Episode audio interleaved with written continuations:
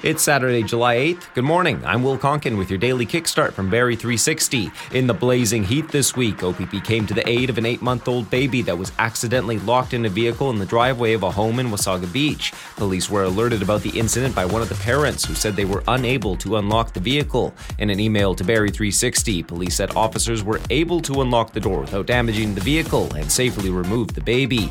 Had been in the car for about 20 minutes. Justin Trudeau says the feds will continue putting pressure on both sides to end the BC port strike. No sign of progress in ending the negotiation deadlock that emerged when talks broke down on Monday. The strike had potentially disrupted $4.6 billion worth of cargo. Police in Las Vegas say surveillance video shows pop star Britney Spears inadvertently hit herself in the face after a member of Victor Wembanyama's security team pushed her hand off the San Antonio Spurs rookie. Spears had filed a police report alleging battery when she said she was struck by a security guard as she tried to approach the NBA rookie in Las Vegas. Police say no charges will be filed. Back where it belongs, in 1904, someone checked out a book about electricity from a Massachusetts library. 119 years later, it's returned. Sharp eyes of a librarian in West Virginia was sorting through a recent donation of books. Says it was in extremely good condition.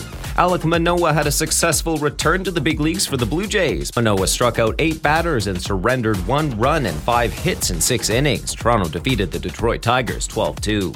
A mix of sun and cloud today, high 25. That's your kickstart for July 8th. Back again tomorrow. Until then, remember morning comes whether you set your alarm or not.